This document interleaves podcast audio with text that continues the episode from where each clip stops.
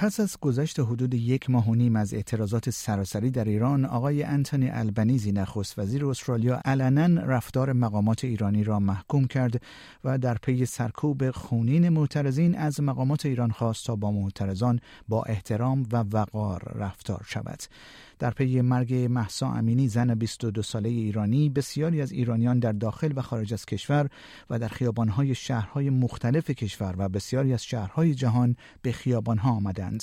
آقای البنزی در یک گفتگوی اختصاصی با اسپیس نیوز گفت من اقدامات رژیم ایران در سرکوب اعتراضات دموکراتیک را که در ایران در حال وقوع است محکوم می کنم آقای البنزی گفت که استرالیا به حمایت از زنانی که از حق انسانی خود برای پوشیدن لباس مناسب خود استفاده می کنند ادامه خواهد داد. Well, I condemn the actions of the Iranian regime in cracking down on democratic protests uh, which were occurring in Iran. And I also think it's important to assert the human rights of women in Iran, uh, Masa Amini,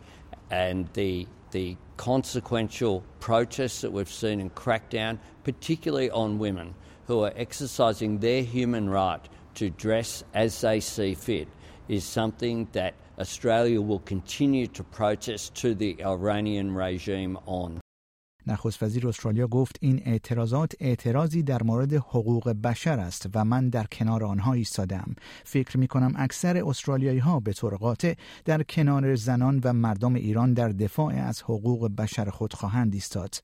آقای البنزی گفت من سرکوب رژیم را محکوم می کنم و از رژیم می خواهم به حقوق بشر احترام بگذارد و به حقوق مردم برای اعتراض مسالمت آمیز احترام بگذارد. Uh, these, uh, these protests uh, are protests about human rights, and I stand, as I do think most Australians will overwhelmingly stand with the women and the people of Iran in standing up for their human rights. And I condemn the crackdown of the regime, and I call upon the regime